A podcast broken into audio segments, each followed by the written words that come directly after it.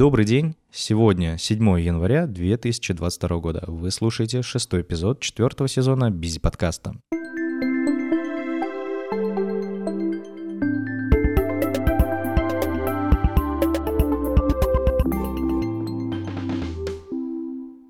С момента прошлого выпуска прошло достаточно много времени – за этот период я уже успел закончить э, курс графического дизайна в Bang Bang е, собрать велик, съездить в велопутешествие и уехать из Москвы. Итоги обучения я не подводил в рамках подкаста, но написал, можно сказать так, лонгрид э, о том, как вообще выглядит обучение в Bang Bang е, чему я научился, какие работы у меня получились. В общем, если интересно, переходите по ссылке в описании. А сегодня я расскажу даже скорее не о том, почему я переехал из Москвы, куда я переехал, по каким причинам, э, что я собираюсь делать дальше, а скорее расскажу о том, как я переезжал из Москвы, потому что мне кажется, это получится такой выпуск а байка, потому что, ну, по-другому это невозможно воспринимать. В общем, Значит, собрался я переезжать. То есть у меня был такой план, что, значит, я заканчиваю обучение в Бенге, потом да, заканчиваю собирать велик, еду в велопутешествие, потом буквально возвращаюсь там через день и уезжаю как бы из Москвы. Вроде бы все шло по плану, то есть я закончил учебу, собрал велик, съездил в велопутешествие, вернулся. И как бы на следующий день ко мне приехала уже газелька, в которую я погрузил все свои вещи и уехал к себе в новый город. Как бы э, самое интересное началось как раз-таки в субботу в 10 утра, когда ко мне приехала машина. Точнее, нет. Не, все, не в 10 утра. Первый звоночек был в три ночи, потому что смс сначала пришла о том, что назначен водитель, а я, между прочим, вот эту заявку на поездку оставлял за месяц в компании «Газелькин». Вот, запомните эту компанию, вот, потом поймете. Значит, э, приходит смс в 3 часа ночи о том, что вот назначен такой-то водитель на мой заказ. Потом минут где-то через 40 или час приходит вторая смс о том, что водитель меняется. И как бы, ну, думаю, ладно. Суббота, 10 утра, приезжает машина, выхожу. А, да, еще момент.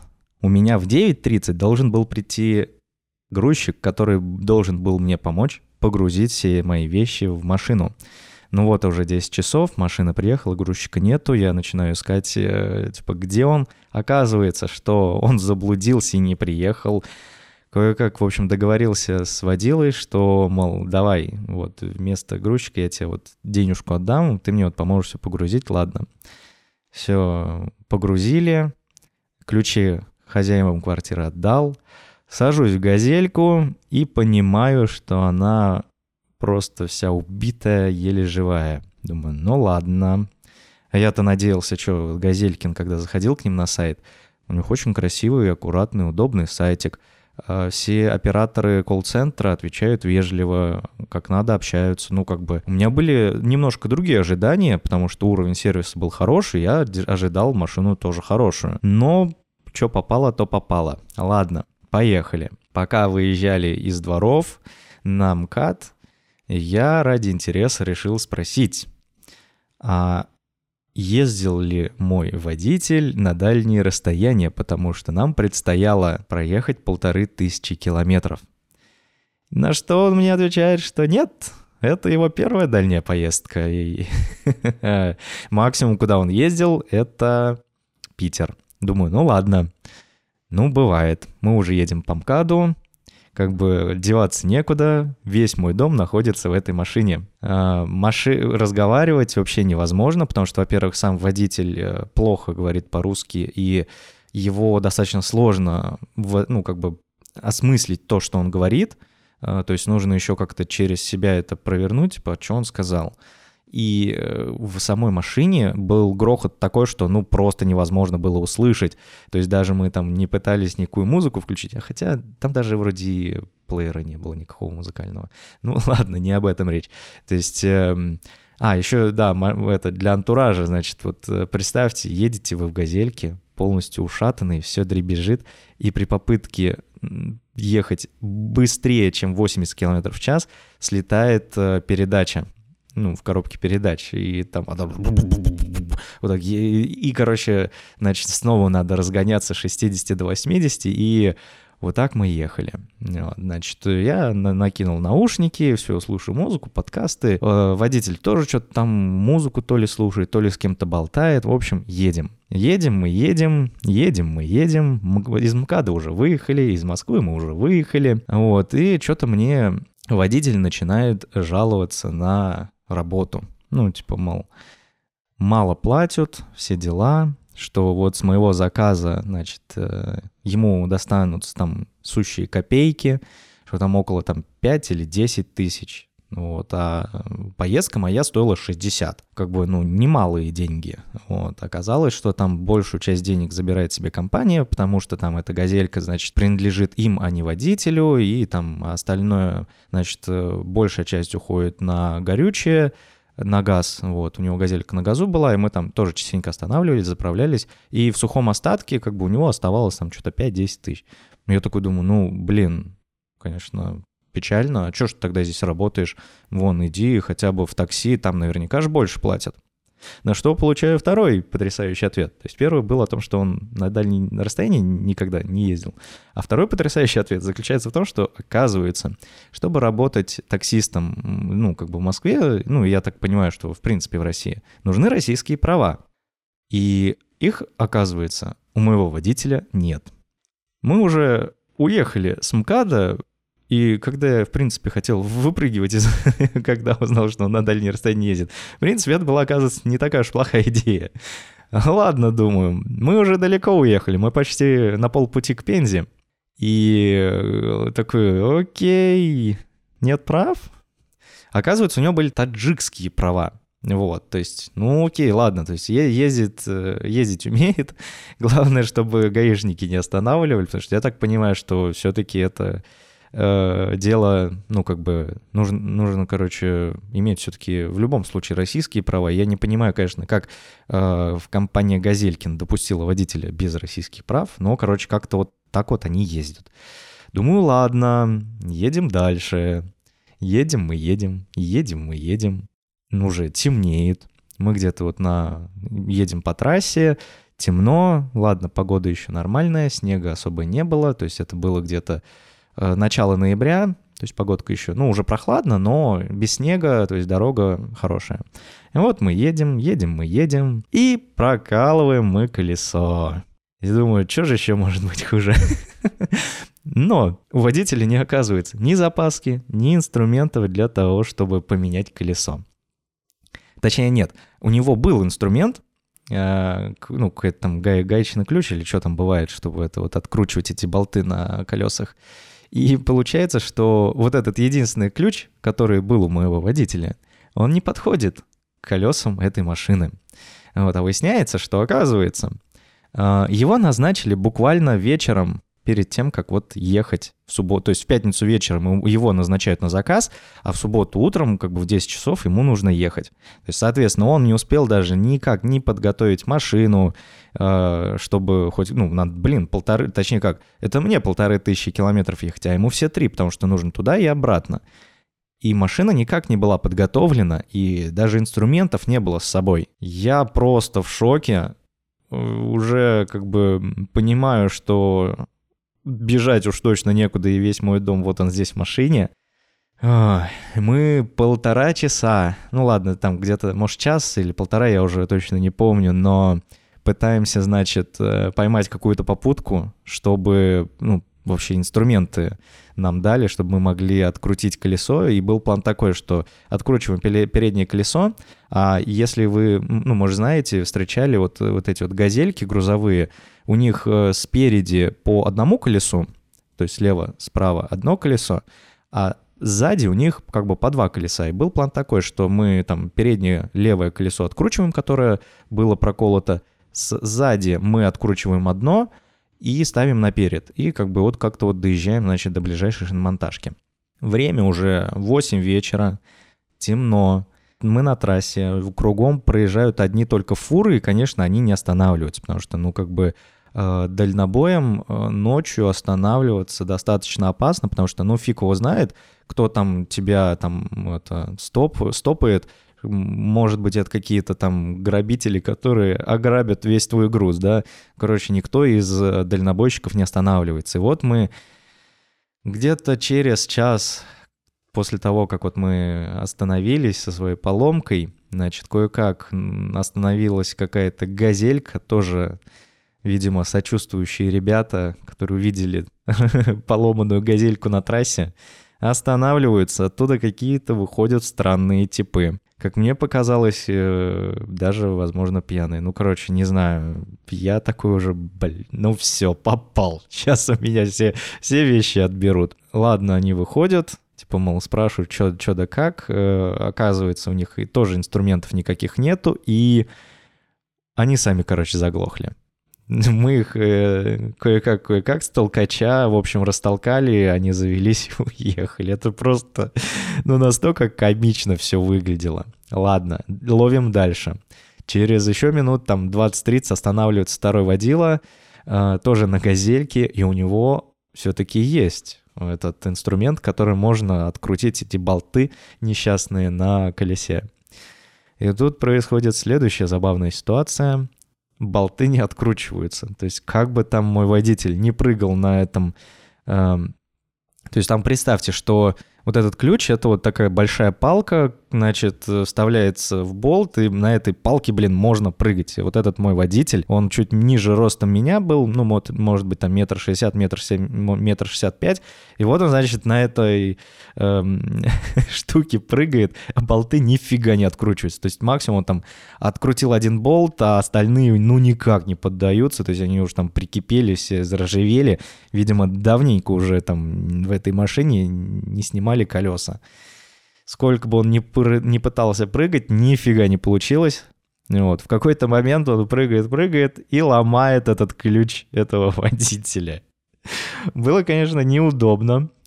Но ладно, извинились, отдали, сели в машину, уже холодно, то есть больше там 5-10, 5, там 5-10 минут на улице уже все, типа ты пипец замерзаешь уже и вечер, и как бы ноябрь, и залезли в машину и такие, Блять, что делать? Ну ладно, водитель хотя бы он попался такой сознательный, видно было, что он тоже как бы переживает. В такие ситуации он еще не попадал, как и я. И сидим, ну он связался, значит, с оператором из Газелькин, э, никакой помощи нам не ждать, вот, потому что, опять же, мы уехали уже достаточно далеко от э, Москвы, и машину точно они к нам никакую не отправят. Кое-как, в общем, нашел на картах э, шиномонтажку, которая располагалась в 15 километрах от нас.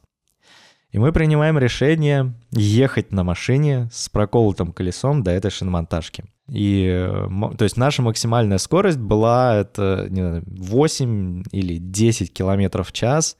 Кряхтя в полу на обочине, значит, э, ну, точнее, в смысле, вот по, по обочине, чтобы не по основной дороге, чтобы не мешать э, тем же фурам ездить.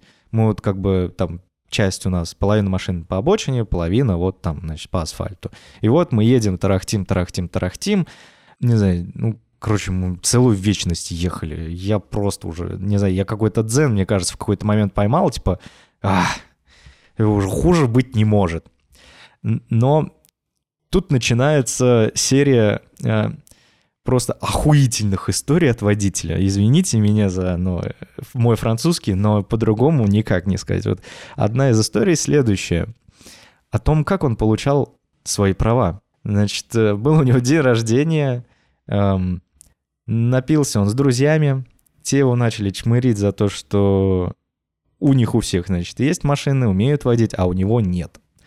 И вот он, значит, пошел и купил себе машину. Но с условием, что, типа, друзья его должны научить водить. Как я понял, там, ну, какое-то время прошло, значит, э, друзья его научили ездить на этой машине, я уж не помню, что там у него. Какой-то он даже не, не «Жигули», не «Лада», а что-то какая-то «Тойота», что-то там, не помню, в общем. Ну, в общем, научили они его водить, и тут как бы он понял, а нужны же права. И он пошел в ГАИ, с кем-то там местным договорился и купил права. То есть помимо того, что у него нет российских прав, так еще и, сука, таджикские у него купленные. Я уже понимаю, что вот он момент, когда вот, вот теперь-то уж точно хуже не может быть. Я, я не знаю, можно ли как-то это через подкаст всю просто эпичность ситуации передать, но, в общем, было именно так. Вот, и едем мы, едем, едем мы, едем, 10 километров в час, 15 километров. По пути мы еще периодически останавливаемся, чтобы у нас колесо и покрышки остыли. Э, вот именно покрышка, которая раздолбалась, чтобы хотя бы, не знаю, вот этот сам диск сохранить. И, э, в общем, часам к 11 ночи, можно сказать, уже доехали наконец-то до этой шиномонтажки, которая была закрыта. Вот, и она открывалась 8 часов, ну и нам как бы ничего не оставалось делать, как просто остановиться возле этой шиномонтажки и спать в машине. Было холодно, это, наверное, самая ужасная моя ночь в машине. То есть, то есть просто на заднем, ну, не, как не на заднем сиденье, ну, просто на сиденье, значит, как-то вот калачиком, так это он у себя там на водительском сиденье, я у себя на, на пассажирском. Кое-как-то там, э, в общем, поспали. В 8 часов, ладно, слава богу, этот мастер по шиномонтажу этому приходит, но у него не оказывается покрышки на нашу, как бы, машину, вот. Поэтому он просто ну, это, специальный какой-то там дрелью или перфоратором, блин, отфигачивает эти болты кое-как. То есть даже этой штукой он еле открутил их. То есть они ну, настолько прикипели. То есть у нас вообще никаких шансов не было на трассе самостоятельно поменять эти колеса. Даже если была, блин, эта запаска, черт бы ее побрал. Вот, ладно, открутил он, значит, переднее колесо, открутил заднее, заднее поставил наперед. Переднее колесо вообще в дупель раздолбанное мы закинули в этот, эм, какого, в багаж, где вот все мои вещи были. И поехали. Думаем, ну все, сейчас вот осталось вот только вот э, там куда-то там по дороге шиномонтажку найти. А это мы, кстати, даже до Пензы не доехали. А мне на минуточку в Оренбург надо, это еще даже не полпути. Вот, то есть уже воскресенье, мы едем, значит, а, а по плану было так, что мы должны уже были приехать в воскресенье где-то днем. То есть я и э, как бы хозяев новой квартиры предупредил, я друга предупредил, который мне должен был помочь вот, э, помочь вот поднять все вещи в квартиру. И вот мы, значит, в 6, э, ой, как, когда там, в 8, в 9, наверное, да, в 9 утра в воскресенье все-таки выезжаем с одним колесом э, сзади слева и кое-как, кое-как вроде едем. Но тут еще выясняется, что вот какой-то там главный мастер э, вот этого водителя ему запрещает покупать новую покрышку, а нужно покупать только бэушную и не дороже 2000. Вот так вот. Напомню, это Газелькин. Пожалуйста, никогда не пользуйтесь их услугами. Значит, приезжаем мы, значит, в одну шиномонтажку, там нет нужных нам колес ну, по нашим критериям. То есть колеса есть, но купить водителю его, ну, их, одну, ее, нельзя. Едем дальше, и где-то на третьей шинмонтажке мы все-таки находим покрышку бэушную не дороже 2000. Все, покупаем. А, ну и опять, чтобы поменять, ну как бы, а там очередь. Думаем, ладно, и уже мы там жестко опаздываем. Я говорю, ладно, давай, сейчас эту кидай в, это, в багаж, Едем дальше, ищем там, где как бы не будет очереди. Проезжаем еще где-то три шиномонтажки, и наконец-то мы находим там, где нет очередей. Все нам меняют. Ура! Аллилуйя, слава богу. Едем мы, едем, едем мы, едем. И вроде бы все хорошо, а, время поджимает, и получается останавливаемся мы только на газовых э, автостанциях, потому что ну, у него машина на газу, и наши перерывчики, они заключаются в том, что вот пока мы ждем, там, пока машина за, это, заправится, можно там в туалет сбегать и там, не знаю, что-то из еды прикупить и попить, и все. То есть больше никаких остановок. Вот мы едем, едем, едем, едем, несемся. Вот. Плюс еще э, время играет не, не, не в мою пользу. Если помните, вот э, фильм «Время», там, когда главный герой пересекал временные зоны, ему нужно было заплатить временем. Вы знаете, вот я вот словился вот прям на таком же ощущении, потому что когда мы подъезжали к Самарской области, мне пришлось заплатить один час времени. То есть на один час сместилось э, как бы часовой пояс. И потом, когда в Оренбургскую область подъезжали, еще один час пришлось заплатить. А, вот, и едем мы едем, все, уже там Тольятти проехали, Самару проехали, заезжаем в Оренбургскую область, и уже там, ну, буквально осталось, наверное, может, там, ну, километров 100 или 200, я уж точно не помню, но...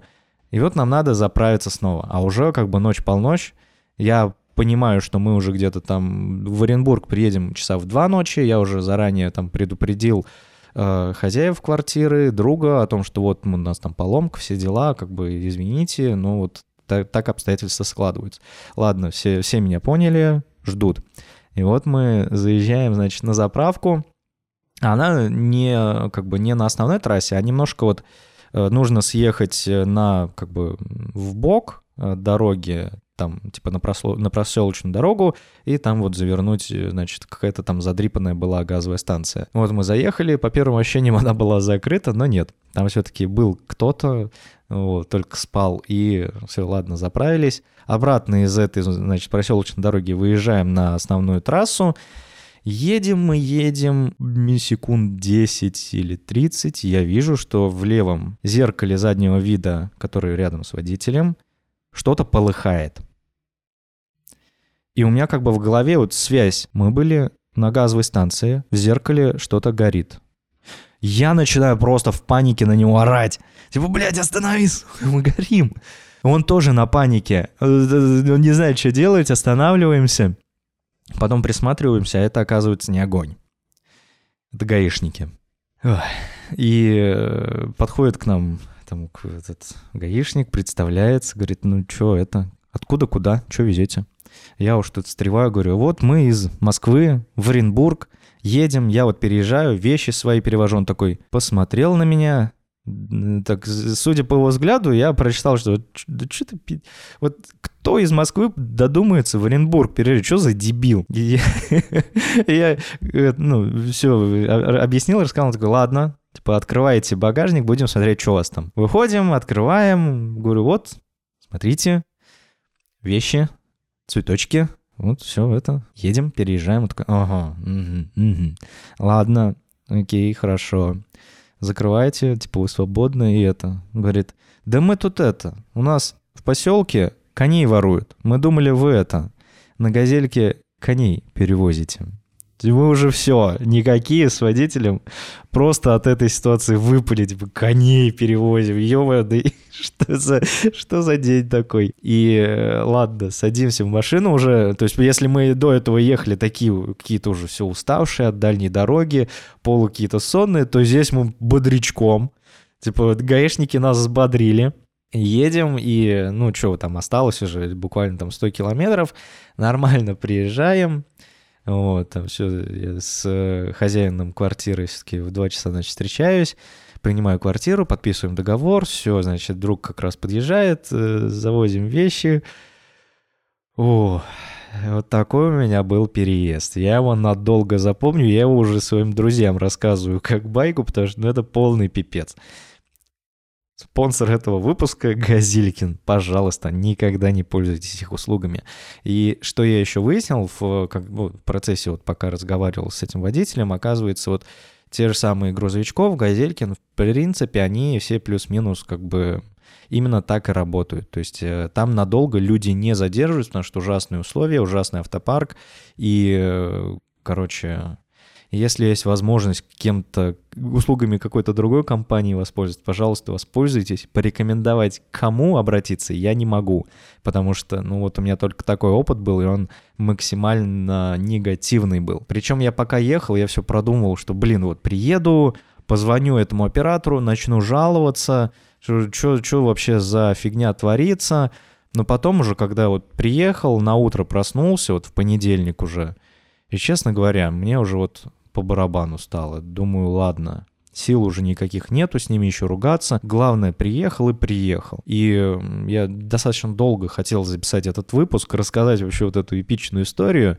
И просто как бы предупредить вас, что все-таки, ну, как минимум вот этими компаниями Газелькин э, точно не стоит их услугами пользоваться, потому что, ну, какая-то дичь. Может быть, мне так не повезло. Может быть, у них как-то остальной автопарк хороший, но, судя по рассказам водителя, у них все машины такие, и водители, как правило, не задерживаются долго, потому что, как бы, они копейки получают, и, например, вот э, вы могли бы, наверное, задаться вопросом, типа, а почему, если я за месяц делал заказ, а, и э, получается, они назначили только за день до поездки водителя, который не успел нифига ни машину подготовиться, который и сам не подготовил э, не подготовлен, он ни разу не ездил. То есть э, почему нельзя было хотя бы поставить такого водителя, который бы, ну, умел, ну, раньше бы ездил на такие дальние расстояния. То есть тут уже как бы вопрос к, конечно, к операторам, почему они такого водителя выбрали. Но именно этот водитель, он сказал, что не мог отказаться от заказа, потому что если бы отказался, ему бы был бы штраф в 10 тысяч, который бы вы, вычли из зарплаты. Вот так вот такие дела. В общем, о причинах, э, почему я решил вообще уехать из Москвы, думаю, как-нибудь в следующий раз запишу. В общем, дайте хоть как-то о себе знать, что хоть кто-то слушает этот подкаст, что он еще кому-то интересен, потому что, опять же, не знаю, у меня сложилось впечатление, ну и как-то жизнь так складывается, что уже не особо до подкаста, и как-то особо интерес к нему угас, и непонятно, как бы, нужно ли, стоит ли что-то рассказывать, интересно ли это вообще кому-то, потому что, в принципе, э, как бы, жизнь что-то такое, такая интересная пошла, что уже некогда записывать подкасты, и учитывая, что непонятно, нужен ли он кому-то, потому что совсем никакой обратной реакции я не вижу, то есть какие-то там, ну, счетчики просмотра идут, вот, но при этом как бы э, отзывы никто не пишет в Apple подкасты, вот, а если что, всегда можно написать отзывы в Apple подкасты, и э, никто там в личку вопросы не задает, ничего не пишет. Поэтому, опять же, как бы, когда нет спроса, то и что-то и предложения никакого и нету. Хотя, в принципе, истории какие порассказывать есть. Опять же, Типа, о чем рассказать бы можно было, это, например, вот почему я решил из Москвы уехать в регион, как я собираюсь здесь жить и почему. И, например, о своем велопутешествии, как собирал свой туринг, может быть, вдруг кому-то интересно. Если что, пишите. Вот. Если будет спрос, расскажу. На этом у меня все. Спасибо, что послушали эту дикую историю. Будем прощаться. Не знаю, когда в следующий раз услышимся. Так что, ну, пока-пока.